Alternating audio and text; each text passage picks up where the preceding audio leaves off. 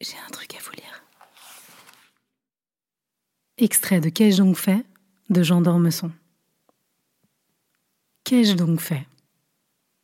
J'ai aimé l'eau, la lumière, le soleil, les matins d'été, les ports, la douceur du soir dans les collines, et une foule de détails sans le moindre intérêt, comme cet olivier très rond dont je me souviens encore dans la baie de Fétier, ou un escalier bleu et blanc flanqué de deux fontaines dans un village dépouille dont j'ai oublié le nom. Je ne regrette ni d'être venu, ni de devoir repartir vers quelque chose d'inconnu, dont personne, grâce à Dieu, n'a jamais rien pu savoir. J'ai trouvé la vie très belle et assez longue à mon goût. J'ai eu de la chance. Merci. J'ai commis des fautes et des erreurs. Pardon. Pensez à moi de temps en temps.